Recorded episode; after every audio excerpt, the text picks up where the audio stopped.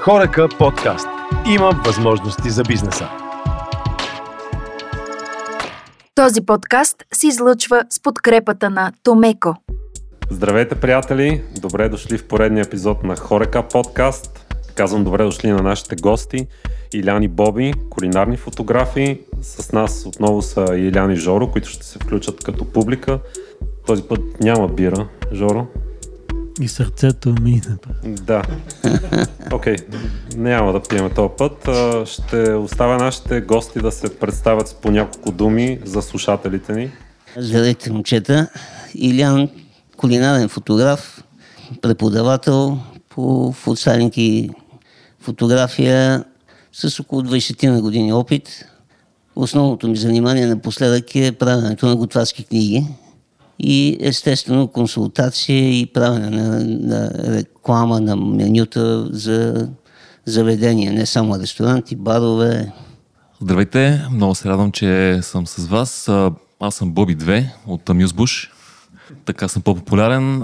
занимавам се с кулинарната фотография от около 18 години. По принцип водя курсове кулинарни, готвя. Бил съм 3 години в журито на ресторант на годината. Въобще е така, доста съм свързан с храната и може да ме намерите, водейки курсове в кулинарно училище Мюзбуш. Може ли да кажа нещо само? Ами, бира няма да несеш, поне кажи нещо. Искам да кажа, че в момента разлиствам Вкусно в Северозапада. Това е последната книга, която Илян Илиев е издал и я препоръчвам да всички да я прегледат и да си я купат. И да готвят от нея. И да готвят от нея. Даже с Илян се разбрахме да я заредиме в, в шоу Хау ако някой минава от нашите слушатели, може да си купи от тук. Тук е момента, може би, да кажа, че в тази книга съм събрал не само бабини рецепти от Северо-Запад, откъдето съм аз, аз съм от Монтана, и аз тук, съм... има... тук всички сме от северо-запада. аз си тръгвам тогава. Аз съм прост шоп. Съжалявам. Боби, ние си ходим. На две, ходим, да. Три на две северо-запада срещу шоп. Губиме, губиме, губиме. Да. В тази книга може да видите от а, много интересни бабини рецепти до едни много интересни а, десерти, стартери, направени от топ готвачи, български готвачи. Всички по някакъв начин свързани с а, северо-запада. Добре, момчета, е, имаме кулинарни книги, в тях е пълно с снимки, които са абсолютно задължителни.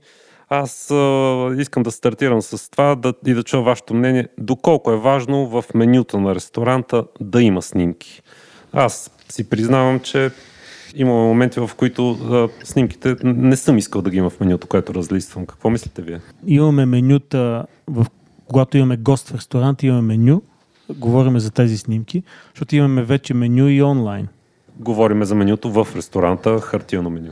Аз щях да вляза малко по-надълбоко към това, нали, да, да го разработя този въпрос, защото да кажеш, има, да имаме снимки в менюто, кое е меню?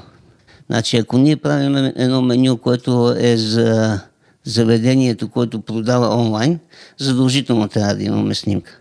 Абсолютно, и там снимките да. трябва да бъдат много, те са много, малко по-елементарно направени, задължително направени от един и същия рекурс, един, една и съща светлина, защото по този начин ти показваш тая храна е направена от една ръка, от един готвач. Ние поддържаме едно и също качество, независимо дали днеска поръчвате, след една седмица, нали, другата година, като поръчате това ястие, пак ще, ще е по същия начин. Независимо дали е ястие, дали е някакъв коктейл, щом продавате в, в интернет, задължително трябва да имате и снимка.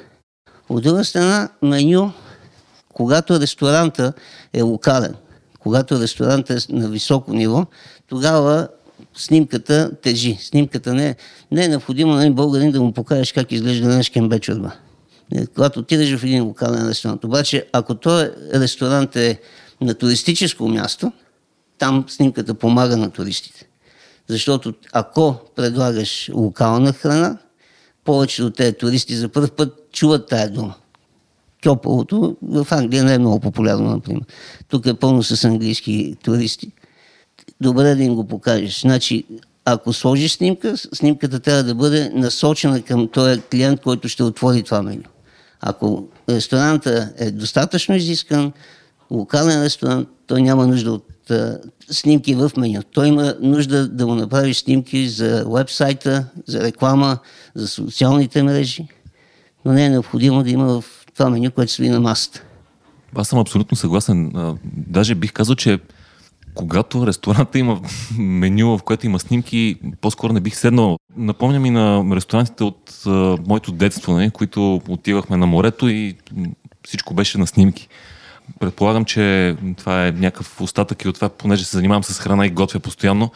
Дори и когато отида някъде в чужбина на екскурзия, опитвам да влезна в ресторанти, в които няма снимки на храната, ами менюто е просто написано. Особено пък ако ресторанта има много голямо меню. Това е безумно нали, да има снимки. Или пък сменя, меню, сменя менюто редовно. Ако имате малко меню и сменяте менюто на няколко месеца, е безумно да има снимки Е, в това няма, менюто. няма нищо лошо, защото Не, по този начин ние фотографите ще Абсолютно, казваме ред. абсолютно, абсолютно Да, да, обаче- съгласен, но, но разхода, аз като човек, който има собствен бизнес, гледам, разхода е такъв, че е, ми се струва странно. Но за сайт абсолютно. Повечето ресторанти вече имат сайтове. И аз лично, ако отида на сайта на ресторант преди да си направя резервация, бих искал да видя снимки на храната. Хубави снимки, естествено, на храната, за да съм наясно какво мога да очаквам, когато отида в ресторанта. Добре, ще, те върна и то е малко като препратка това, което каза Илян. Веднъж ми се случи в един някакъв квартал на Бейжинг да ядеме. Снимките ми бяха задължителен избор, за да влезе в Нека- ресторант. Това, за което казах, това трябва да е Именно. насочено за туриста. Туриста Да. не знае как изглежда това нещо. Нека Тук е един изискан на лакарт, ресторант, файн дайнинг. Да, някак си Той посреща звучи туристи. да- Какво правиме? Какво правим? Не знам, аз лично като отида в ресторант някъде навън, а, дори не питам какво си поръчвам. Поръчвам си нещо, което не съм опитвал никога, не знам какво означава и много често ме питат, добре, ако не ти хареса, ми, ако не ми хареса, не ми харесва. Знам, че не ми е харесало, да. Е, но опитвам се да са, може би, това е моята природа е такава, обичам съм по-експериментално е много настроен. добър да. Без, е много очак... без очакване. Без предразсъдъци. Да, без предразсъдъци. Просто искам да опитам нещо различно и колкото по-нестандартно и странно, толкова по-добре. Или питам, естествено, когато отида на такива места, питам какво е традиционно за региона, за мястото, за да ми препоръчат. Нали, случва ми се магарешко, конско, нали, всякакви боболечки и подобни неща. Да, и опитвал съм всякакви такива неща, слава богу. И то по препоръка на хората, които работят на това място в този Да, точно такива, за такива катастрофи ще да кажа, че ми се случи да ме заведат в Китай на един много реномиран ресторант, барбекю ресторант, най-известното. И това, което препоръчваха всички, хай протеин, нали? Шишчета, казаха се, купринени буби. Идеално. В, да, в Китай, както кажеш, ти са, понеже последните 10 на години, почти всяка година съм там, ял съм морска краставица, знаете ли е? Да, аз, аз знам поне. опитах я, признавам си, хапнах едно парче от нея. В този регион, в който аз бях източна, източен Китай, те се гордеят с, с него, с тая морска краставица. Там съм опитвал карамелизирани скорпиони, например. Ама имаше ли ги на снимка в менюто? Никаква снимка Трудно е само на разбрахме, че това е ресторант. На въпроса в Китай как се готвят скорпи- скорпионите, отговор беше на вкус. Нали? И ги сервират. сол се слага на да, как, как, се, как, как се пържат ми на вкус. нали? Добре, да е, ясно е, че всички трябва да правят, всички ресторанти трябва да направят снимки за един или друг повод, за реклама. Най-малкото, ако имат сайт, да, да, със, със сигурност. Трябва да рекламират. Задължително визуално трябва да се рекламира. Защото Особено, да. а, това е част от възприятието. Ти, ти отиваш в този ресторант, ти ще букнеш е, маса, когато си някой ти е препоръчал, но ти си влязъл в сайта и си видял, че там готвяте по този начин. Виждаш и там тези снимки не трябва да са чисто само храната. Те трябва да дадат а, усещането за уюта на този ресторант, за, за нивото на ресторанта, колко нали, добре подрежда готвача чинията. Твоите очаквания, тези снимки трябва да резонират на това, което след това ще получиш, като отидеш като клиент. Тъй като ти започна темата за това какво трябва да включват снимките и трябва да дадат представа за уюта и за мястото, на което отиваме, трябва ли да снимаме само храната в готовия вид вече по начина по който ще излезе пред гостите или е хубаво да а, има и снимки на процеса на приготвяне, на снимки от активната работа в кухнята? Ако говорим за... Значи, то не може да се каже снимките на този ресторант. Когато рекламираш а, ресторанта, ти рекламираш цел, целият този процес. В сайта е добре да се усети, да се види, че всичко това се прави от един интересен готвач, по един интересен начин, че примерно там е open kitchen или каквото е. Усещането, как се приготвя храната, е нещо, което печели доверието на клиента. Така че задължително в сайта трябва да при- присъства не само готовата храна, даже бих казал, че тя трябва да е наполовина. Всичко останало трябва да бъде малко от интериора, малко от самия персонал, усмихнатите сервитьорки. Всичко това е нещо, което лока. Това, това кара клиента да, да се обади и да си букне маса. Определено, аз съм, на мен ми се е случвало да ходя в ресторанти, да стоя по цял ден и да снимам целият процес. Така че за мен е важно. Понякога дори и нали, само продукти, понякога определени детайли са важни, за, включително и за определени а, готвачи, които готвят в ресторанта, има, имат значение определени неща. Да, Самите те искат детайли. да предадат, да предадат определено усещане на техните клиенти и да покажат нещо, някакъв специфичен детайл, който ги прави различни. Това е също важно. Така Да че да, покажат. не само, не само готовата храна има смисъл да... Кажат кухнята на ресторанта. Да покажат кухнята, Кухнята да покажат на процеса на готвене, да покажат някой друг пламък, нали, как, как работят с тигана, изобщо. Честно казано, това е един процес, който аз лично с извинение към вашата фирма, защото вие сте хората, които обзавеждат е, заведения, не само ресторанти, нали, всичките к- клиенти. Когато започнеш, когато си решил правя го този бизнес, трябва да имаш една малко по-дълбока, е, да, да направиш един ресърч. Първо, къде го базираш този ресторант, а не тук има свободно заведение, тук ще правим френския ресторант. Добре, да, ама там е шуплук, те въобще не искат да стъпат в френски. След като си определил какъв, къде базираш и какво ще предлагаш, оттам нататък се започва ресърча как ще сервираш храната. Каква храна и как ще я сервираш. Какви съдове. Много често ми се случва дори да, да снимам за рекламата, за вебсайта на, на заведението в съдове, които нямат нищо общо с това, което те след това сервират. Да, между другото, много е важно, като отидете на едно място, след като сте разгледали сайта на, на това заведение, наистина нещ- нещата да изглеждат по този начин, по който са представени на този сайт, а не и, да е нещо тотално различно. Поне според мен. То, това, да, не, не, много пъти ми е задаван този въпрос, че нали, ти, ти гледаш на снимката, пък после като дойде сервитьора, не, не е също. Да, тя храната никога не може да е на 100% същата. Ми, И камерата- камерата Аз ги пращам всички в Макдоналдс, нека да отидат Да, да, да погледнат рекламата и да видят какво им сервират. Това е невъзможно. Това не е... За мен храната трябва да бъде, първо трябва да бъде избрана точната чиния или паница, зависи какво сервирате. След това начина по който те плейтват е много важно. Това е по- по-важно, колкото дали ще бъде в същата паница и дали ще бъде по същия начин ще изглежда и след това, като му го донесат. Но този подход към храната, той се усеща, не, независимо дали снимката е абсолютно също това, което нали, носи сервитьор. Усещането е Точната чиния от коя гледна точка, защото аз съм разглеждал твои снимки и там чиниите и, и кадрите с храната изглеждат е, космически. Влизаме в една малко по-дълбока вода, значи първо психологията на, за, да говорим първо за цвета, за избирането на цветовете. Ако, примерно, сервирате един светъл десерт, леко розовичък, и го сервирате в една бяла чиния, тогава този десерт, възприятието на, на клиента е, че това е много сладко, много, много вкусно нещо.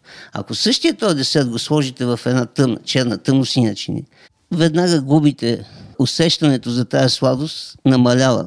Имам пред психологическия момент. Това е в момента на сервирането говориш.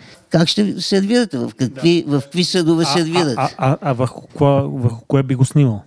Аз би го снимал е, по-близко до това, както те го сервират. Да. Да, да не се разминава много.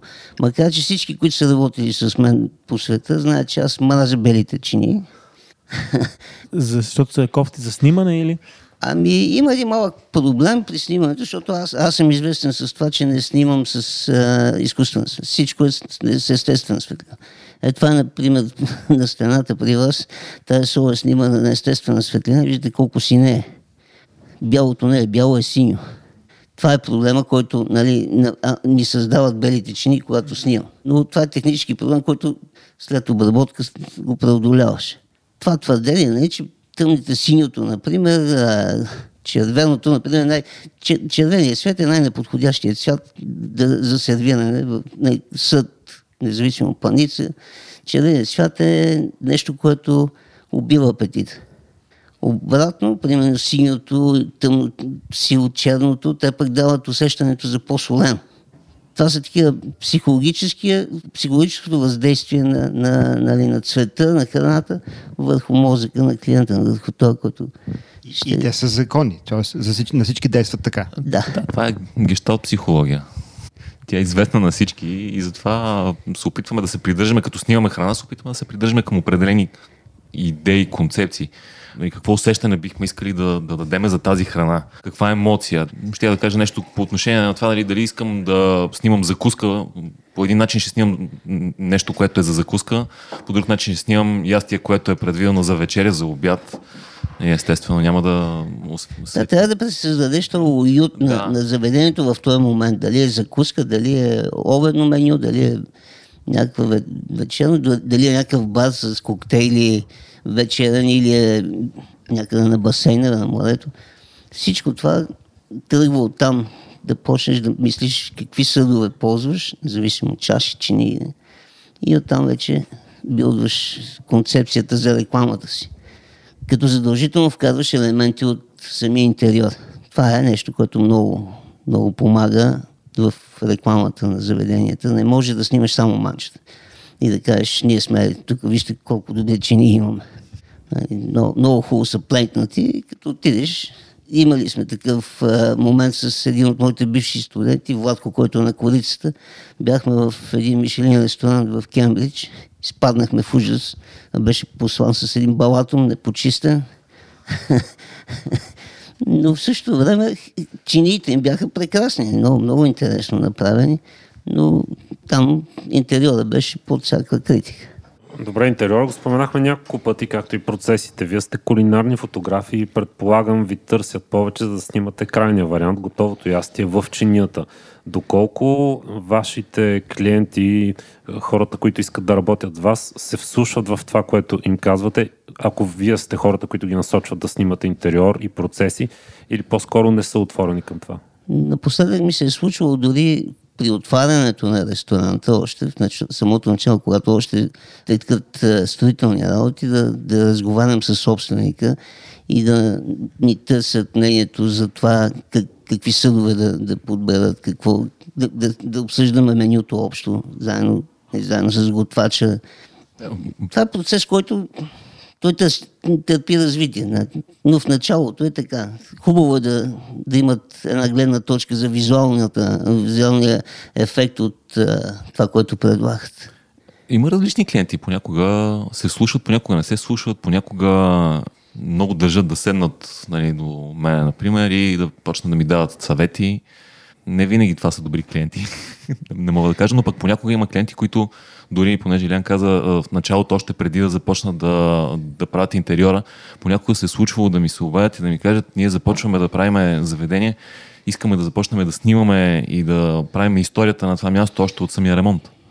Така че Най-правилният начин е така да, да събереш няколко специалисти, не само ние, дизайнера, който прави интериора, готвача, който нали, ще бъде водещия готвач на, на това заведение. И тогава еф, ефектът е поразителен, защото имаш различни гледни точки, всеки си дърпа естествено чергата към себе си, но ефектът е Хубаво е все пак клиента да има някаква концепция. Не може да очаква клиента ние като фотографи да му дадем концепцията, но пък и прекомерната, прекомерния контрол, който понякога клиентите искат, не е също много добър.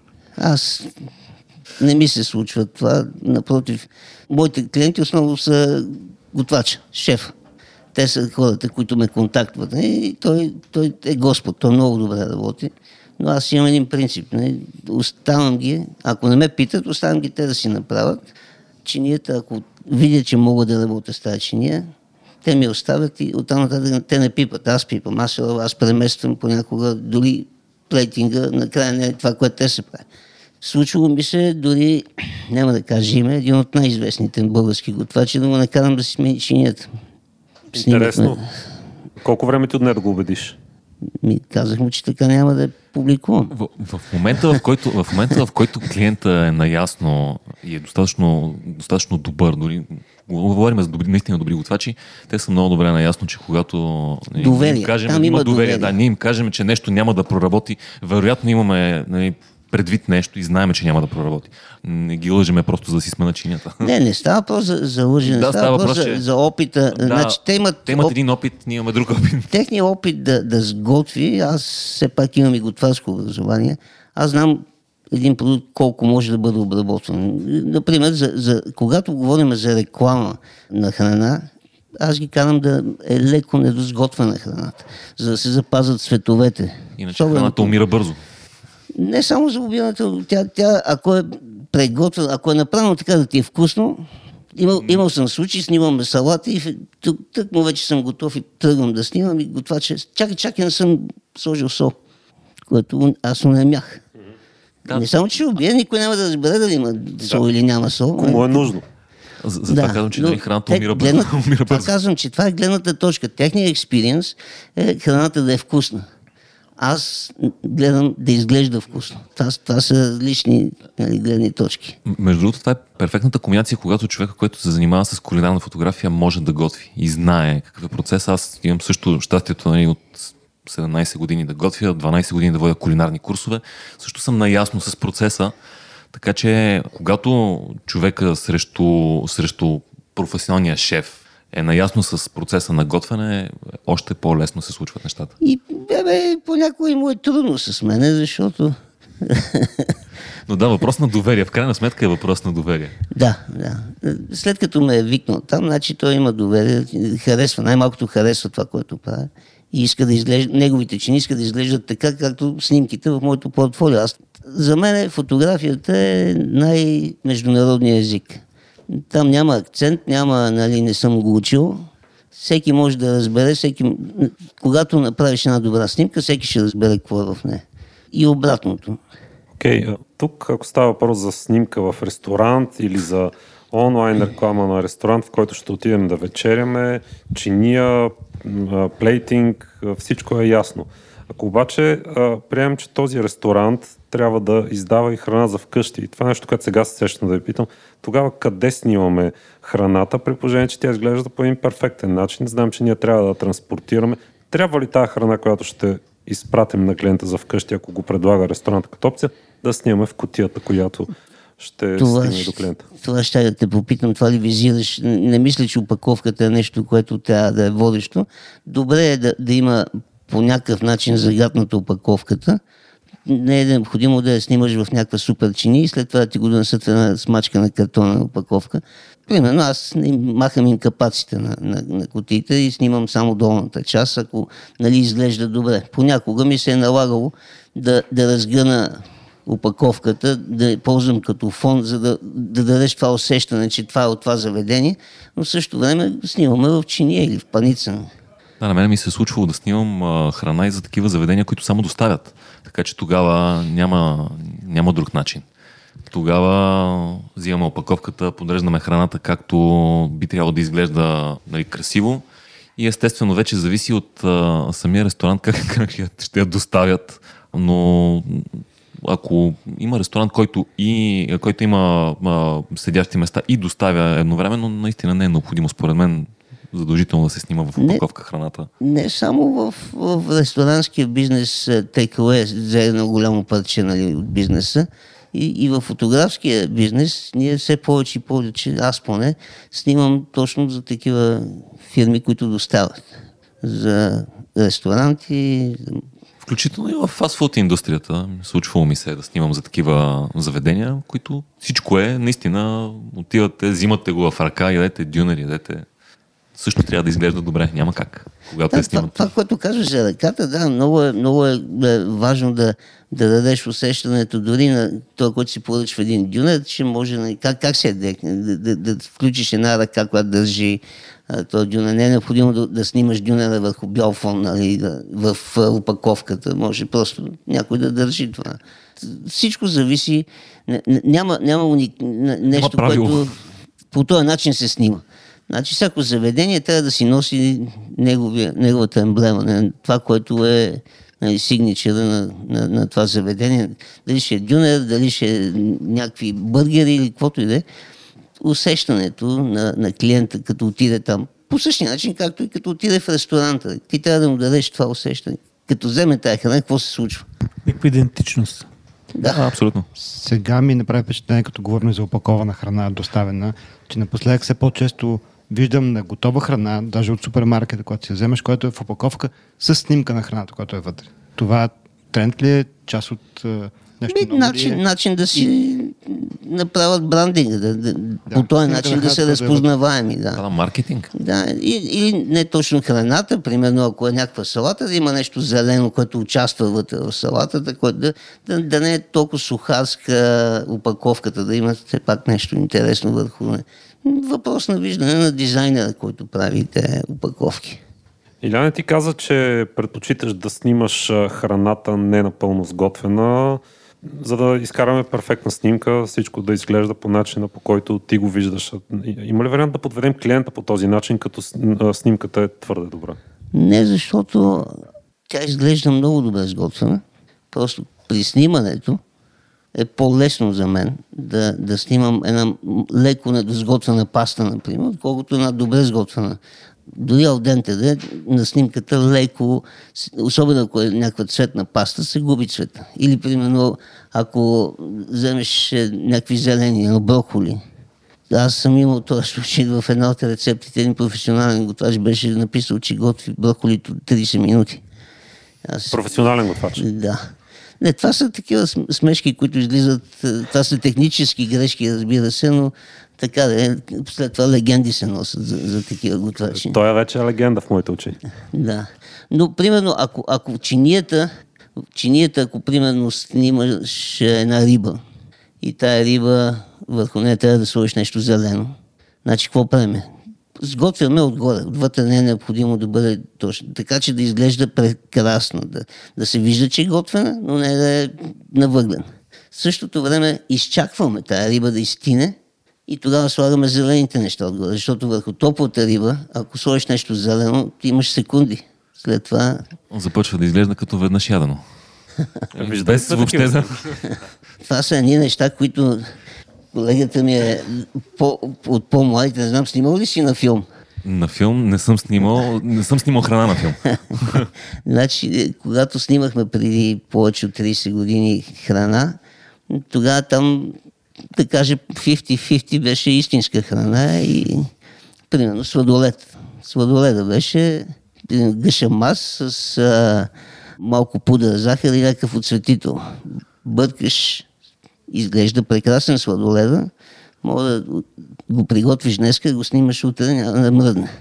А това го правихме не толкова, че нали, не можехме бързо да снимаме, а защото снимахме нали, топли лампи, които ако сложиш сладолет под тях, той се, се стопи за секунди. А, Все още имам такива лампи вкъщи, между другото, по 500 вата. Моите са 2 киловатови Ужас. и ги ползвах в манчета в студиото, ги ползвах за отопление. Ние слагаме такива по заведенията на паса, където Да. да, храна, за да отопляват. Топли лампи. Добре, и в момента има фотографии, които снимат.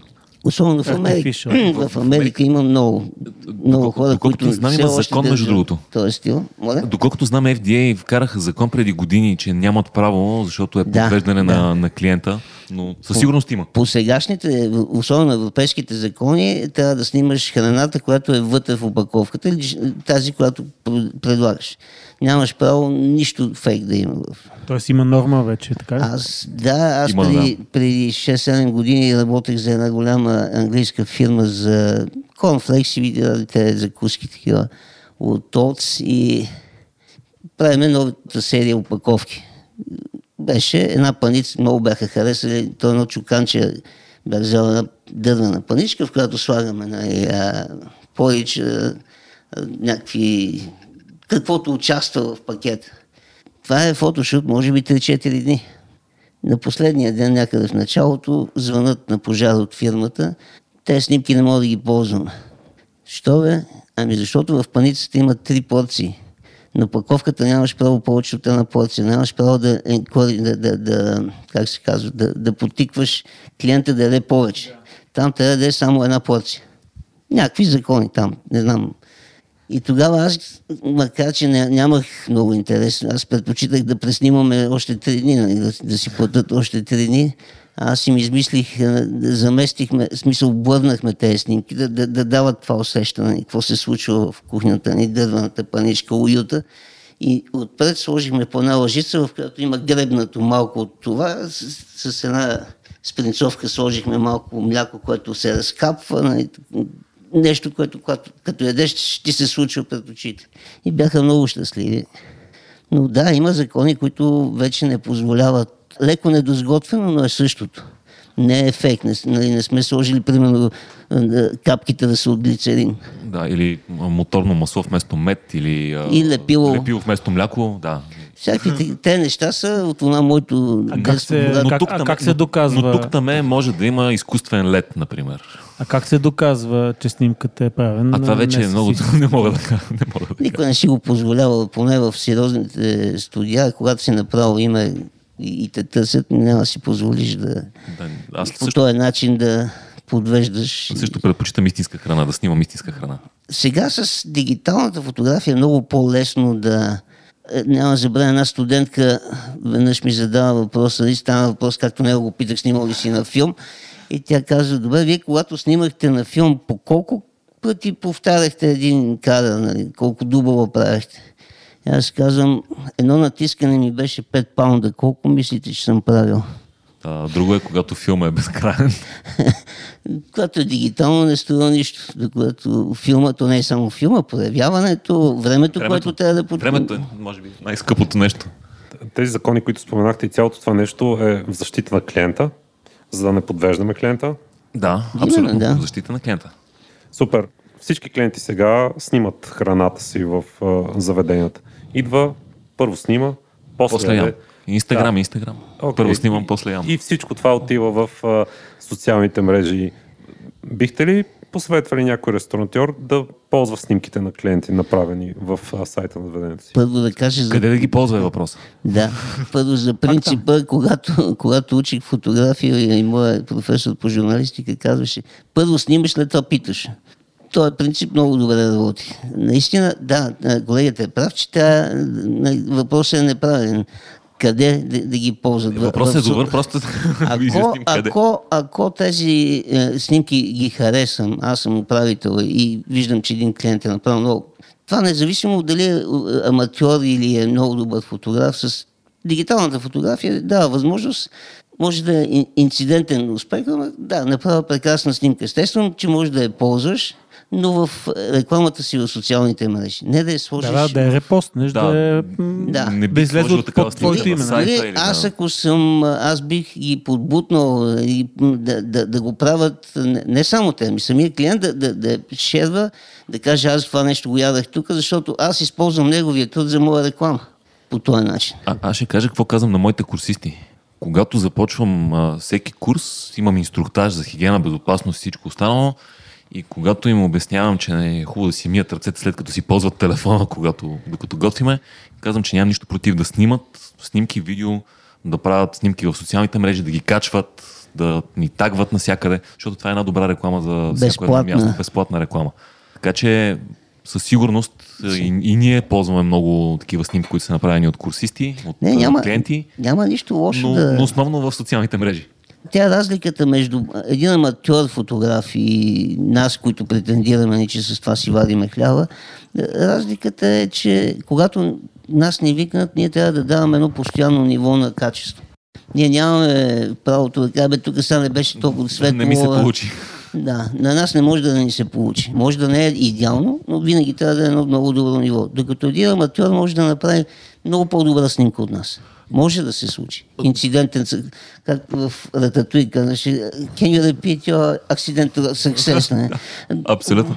Не, другото, което е, вадите телефона, който в момента има такава, такива, чип, такива чипове и така способност да снима, така наречената computational фотография нали, имаме в телефоните, които ми се е случвало, снимам аз и Бояна, например, едно и също нещо, аз го снимам с камера, която струва 10 000 лева, и тя снима с телефон, който струва 2000 лева. И като погледна снимката на нейния екран, нали, изглежда по един начин. Това го казваш като добро, нали? Ами, до някъде да, до някъде не. Аз мога да кажа, че моите студенти ги карам да имат нещо за снимане. О, да, хубаво е винаги. Аз винаги. Няма, няма значение, няма значение дали какво. е телефон, дали е дал една турба пари. Ти при мен идваш да се учиш как да подредиш, Композиция, как да, си да. избереш светлината, гледната точка, композицията, а не да те научи колко пари да похарчиш за техника. Това си е твой проблем. Или как да си настроиш. Не, нали, независимо с какво си дошъл да снимаш, ти трябва да се научиш да снимаш, ти трябва да се научиш да виждаш. Виждаш ли нещата, ти можеш лесно да ги снимаш, независимо с какво. А, може ли Предпоследната ми книга за Сейшелите, 90% е с телефон. Да, да, а няма нищо лошо в, фотографията с телефона, аз не, не го казвам като нещо лошо, просто вече е такава способността на машината нали, да, Да. направи качествен кадър. Съвременните телефони, качеството на, на кадъра излиза достатъчно добро за един А3 формат е, печат с много добро качество на цвета, на контура. И при това не е необходимо нали, да, да е професионален фотограф човек. Но колкото повече е, разбирате от да. концепцията, имате идея, толкова по-добър кадър ще стане. Естествено. Но да, както Илян каза, това, че може да е случайно да се е случило, е съвсем възможно. От, нали знаете за маймуните и Шекспир? Не. за безкрайно много маймуни, които имали безкрайно много дълго време и накрая написали Хамлет. Нали, Дали им пишеща машина и написали Хамлет. Така че нали, на всеки може да се случи, понякога и на нас ни се случва да правим О, не, много не, кадри. Аз, аз смятам, че това, да е, това е една много полезна играчка и хората все по-добри и по-добри снимки правят. Другото, което всички, които идват в моите класове и казвам, ако когато си снимал нещо, внимавай дали ти го харесваш първо и ако ти го харесваш, може да го шерваш. А не понеже си бил на Андре Токио в ресторанта, трябва да се похвалиш на всички и да пуснеш каквато и да е снимка. Не бил. В смисъл, не трябва да пълним интернет с спам, защото особено ако това е свързано с, с, с професията ти. Аз не, защото повечето от моите курсисти са бъдещи готвачи или управители на ресторанти. Ти нямаш право да пуснеш каква и да е снимка. Ама то беше тъмно, ми не пускай.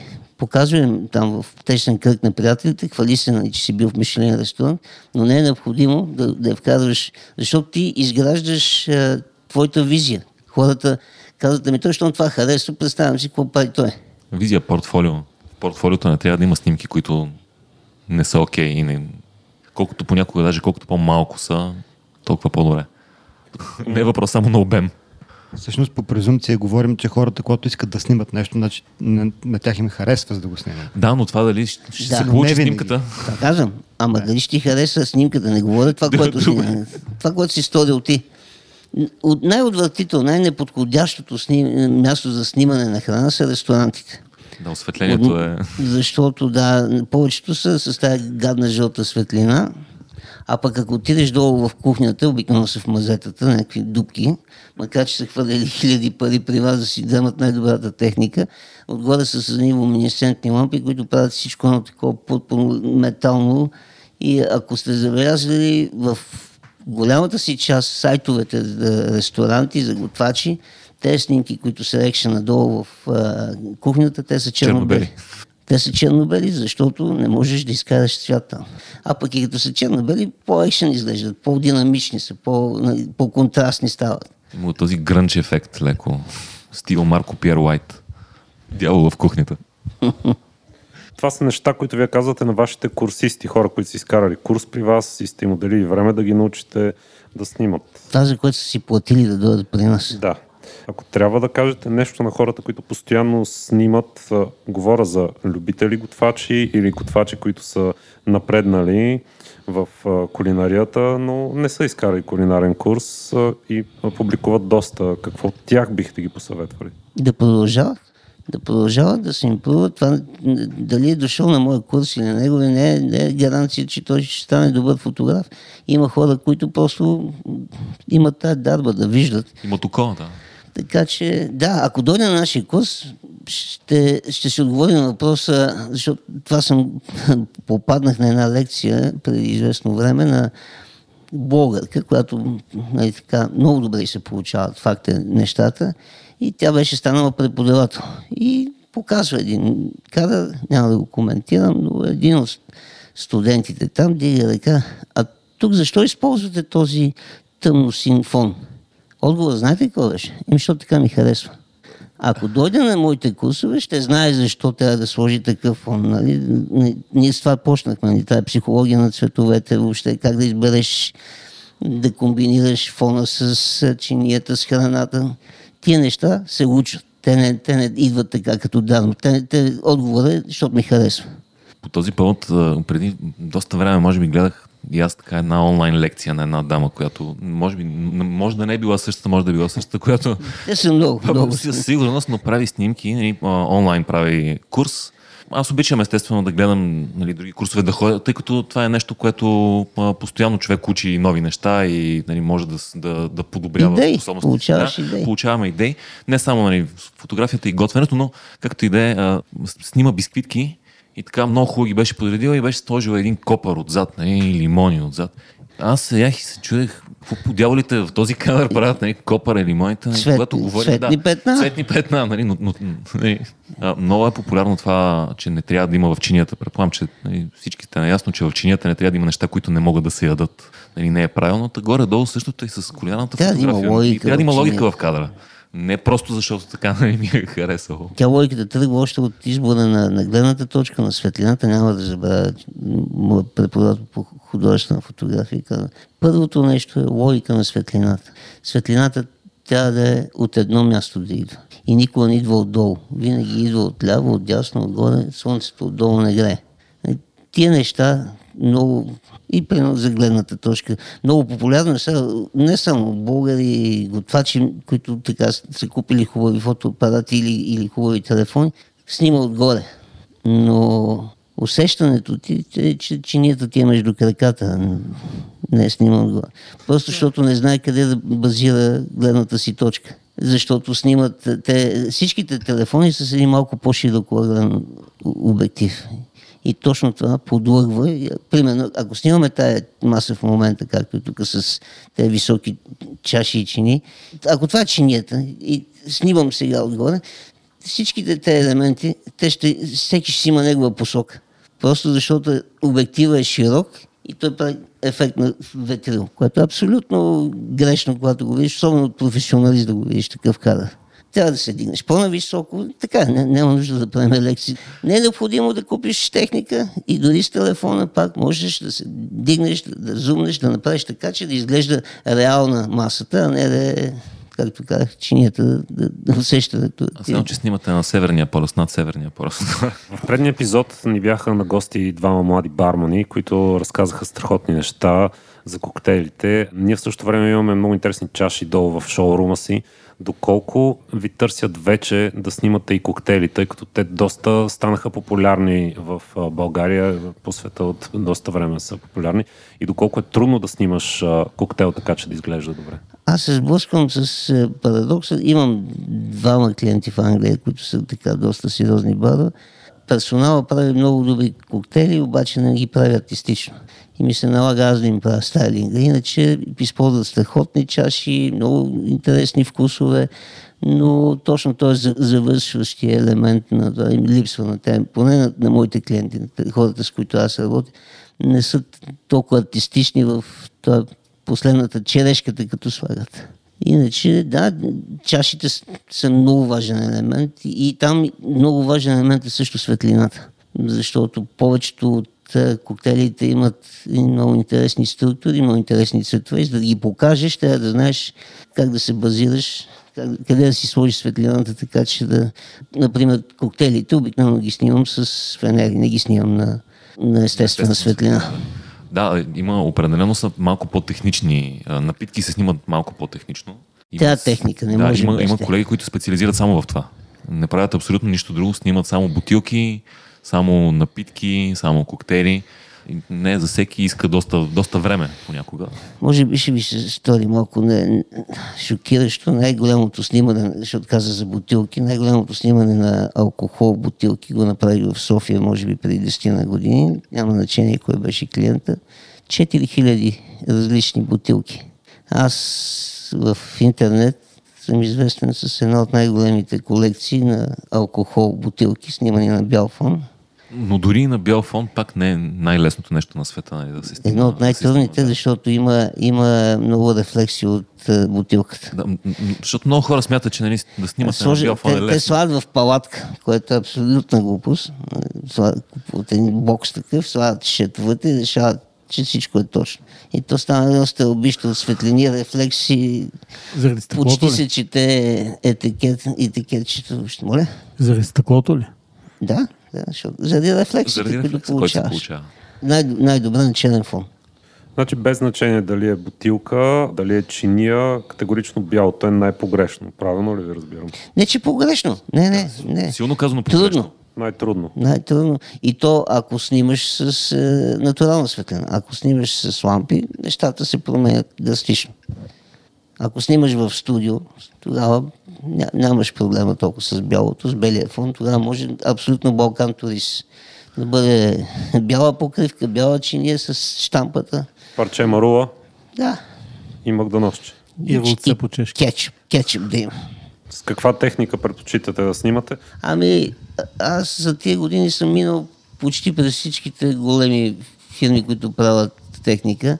В момента за мен е за такава фотография Fuji и Nikon. Nikon имат, те, те са с една и съща матрица, Nikon е с Fuji матрица. Най-добро цвет, цветопредаване имат и като инвестираш в едни хубави обективи. Аз снимам само с твърди обективи, зум обективи не ползвам аз съм много щастлив от това, което предлагат телефоните в момента. И може би половината от снимките, които произвеждам в момента, идват от телефона ми. По повод на това каква техника, да го разкажа това, тази случка, много любима в Ливърпул ме канят да снимам в един офис.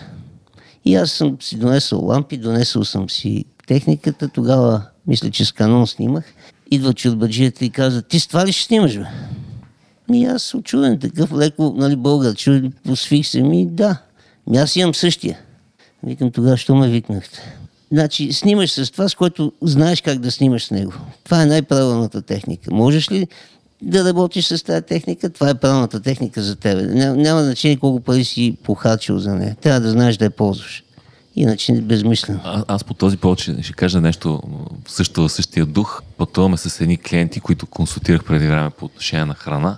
Идвахме тук за едни фритюрници преди време и те ме питат, добре, защо е казва снимаш с толкова скъп фотоапарат? И аз им казвам следното нещо. Аз казвам, мога да снимам и с много ефтин фотоапарат, мога да снимам и с телефона.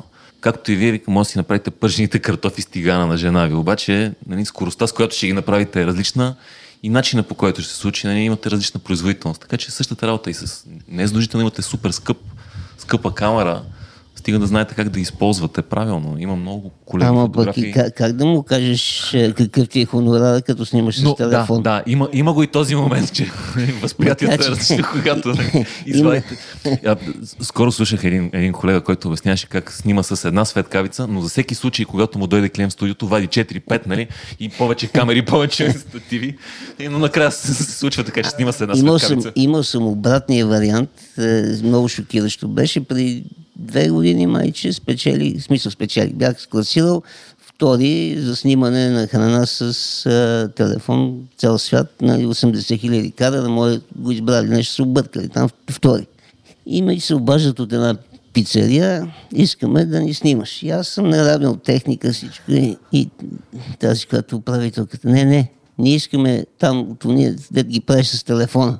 И наистина оставих техниката и всичко, което им снимах, беше с телефон. Има ги пу- публикувани тези пици в а, моя инстаграм. Жената си плати, като за голяма камера, но искаше да е от телефона. Това, това за първи път го чувам, не ми беше, не се беше случва. Е, реален е много интересно. да, Да, да. много. Искам да попитам, каза видео преди малко, храната не се движи, нали? Тоест, ние предпочитаме Не, храната не, да не се винаги, движи. не винаги. Да, не винаги Зависи се движи. храната. Западната цивилизация гледа да не се движи много Да, тук, храната. в тази част на Но, но Снимате ли видео за, за хора как клиенти? Има ли, има ли такива Да, снимаме, снимаме видео за клиенти. Какво? А, обикновено са рекламни, понякога рецепти, в зависимост от това за какви клиенти. Понякога снимаме за производители на продукти. С техни продукти правим рецепти, което е много забавно. Така че да, имаме, имаме всякакви клиенти. Включително и за ресторанти сме снимали видеа, снимали сме клипове рекламни. А процеса на приготвянето на една Да, рецепта, процес. таймлапс с... Или Да, по-скоро с видео. Тук е момента да кажа, че има малка разлика. Значи, когато снимаш видео, не е като да снимаш е, нали, Определено има, определено има разлика. В, при видеото ти трябва много повече светлина. Трябва ти много повече студийна екипировка, за да направиш едно добро видео. Фотографията пък иска едно спокойствие. Значи, примерно, за хората, които разбират, нали, аз, моите експонации са около секунда. И затова си позволявам да снимам с... Нали, почти няма светлина. Случвало ми се наистина много тъмно да снимам. Това нещо не може да се случи с видеото. Значи там трябва да облееш със светлина и то правилно да я направиш, защото това е, там е проблема. Нали? Не, не е само да купиш фенерите, да знаеш как да ги позиционираш, да има тая логика на светлината, а не да е стълбища оценки. Просто трябва да знаеш как да ползваш парите, които си похарчил. И затова аз видеото съм го оставил на хората, които разбират от видео. В смисъл, това си е съвсем друг бизнес. Ако трябва да го правиш на ниво, трябва да правиш или това, или това. Да, определено, определено има разлика между двете неща и а, най-забавното е, че понякога с фотографията трябва да е, достатъчно да е, да е окей всичко за понякога за стотно от секундата. Аз в случая цитирам Нейтан Мирволд, който е издателя на Modern Cuisine. Той казва, нали, всичките тия снимки, които сме направили с нарязаните барбекюта, нали, да се вижда какво се случва вътре, трябва да всичко да е окей за една стотна от секундата, после може нали, да, да се щупи света. Така че да, видео и снимки определено има голяма разлика в снимането на, на двете неща. Хубаво човек да в нашия знание да профилиран. Преди повече от 20 години реших, че не, света е малък и аз ще пътувам. Почнах да обикалям по света. Снимал съм и съм работил по много места. В един момент реших да се натана трайно в а, Англия с едно страхотно за времето си портфолио. Снимал съм война, снимал съм репортажи, снимал съм сценична фотография, манджа, пенкелер. Отивам в първото студио и им показвам гордо и те гледат, а какво можеш да снимаш? Това си го правил, а какво можеш? Не, кое е нещото, което го можеш? Абсолютно истина, абсолютно истина. Аз също съм се занимавал с парти фотография, с продуктова фотография, докато нали, в последните 15 години се занимавам изцяло с кулинарна фотография. Много рядко се случва да снимам Сватби. някой колега готвач. Не, не, не, колега готвач или нещо. без? Рядко, рядко снимам хора. Сватби не съм снимал никога. Очудващо. Е, как тази чудесна храна по сватбите? Да, между другото. Скоро ще имам възможност да пробвам. След две-три седмици на сватба да видим. Няма да я снимам, гост съм, но ще видим храната. Мен ме бяха поканали така за, за гост. Аз си бях взел камерата и накрая се оказа, че само моите снимки хартисани. Това, това е много интересно. Да, затова никога не си взимам по събития, не си взимам камерата вече. Теле- Тя, ти е в джоба. Телефонче, телефонче, това е. Камерата ни е в джоба Да, вече. защото иначе, иначе, ама може ли тук една снимка, ама може ли? Ама защо не си ни ги пратил още? Ама, Лесно ли се снима сватбена торта, тъй като тръгнахме на тази тематика? Сега откровено ще кажа, че не съм снимал никога сватбена торта и не мога да отговоря на този въпрос. Е, Е, сега ми стана интересно. Не съм снимал сватбени торти. Това, това на какъв фон трябва да го снимаме? Аз съм Какво на плачещ младоженец? Имам една книжка The Magic of Chocolate, направихме тук с една от а, известните шоколадиерки. Там има доста торти. Точно такава многоетажна сватбена съм снимал за нея, но не е в тази книга. Много различно е да снимаш шоколадова торта и някакви с сметани и всякакви такива украси. Значи те сметановите са си като всички останали, но шоколада е най-капризното нещо за снимане. Там ми помогна много това, че съм снимал на времето балерини. Нещо от балерините да шоколад. Аз защото се занимавах с е, сценично осветление. Там, ако видите книгата, ще, усетите, наистина шоколада е облет точно все едно е на сцена. Едни много тъмни фонове, един фенер, който само тя. Защото както бялото, така и шоколада, шоколада си не е. Става един много неприятно кафяво синкав. За да имаш идеалния цвят, трябва да имаш много правилна светкавица. Не, не казвам, че и това е лесно да избереш точната светлина, но шоколада по-добре се снима, по-лесно се снима с изкуствено осветление. С кой се снима по-лесно? С баба Цеца и баба Дора или с именитите шеф-готвачи? Аз обичам много да работя с професионални готвачи. Не знам, успявам, аз съм работил с професионални готвачи от цял свят. успявам да им спечеля доверието. Както казах, те правят чинието, остават ми на масата и знаят, че аз бия през пръстите, ако пипа след това. Когато комбинираш двата таланта, е най-добре. А на баба Дора и другите рецептите са вкусни, апетитни са. В тази книга за един от фотошутовете поканихме Виво Монтана. И стана точно типично парти по монтански, нали, с духовата музика. Мога да си призная, много от снимките са на... Те, които са мои рецепти, са снимани в е, Кембридж, Монтанско. Вие имате поглед за, за храната, как да се снима. И този поглед, за да направите хубава снимка, е идеалния, нали? той е най-добрия. Готвач обаче, който плейтва и който аранжира чинията, не винаги има този поглед. Къде се срещат тези погледи? Нещото, което е важно да го попитаме, кое е нещото, което е важно за него. Какво иска да акцентира? Къ- Къде му е нали, черешката? Това, което Какво се иска. вижда? Така ли? Да, професионалните готвачи точно това иска да, да, да покаже техниката, която е, нали, колко е кадърен, колко... Неговото конс- майсторство. Да, иска да консистенцията покаже, на е. соса, примерно, или как е направил месото.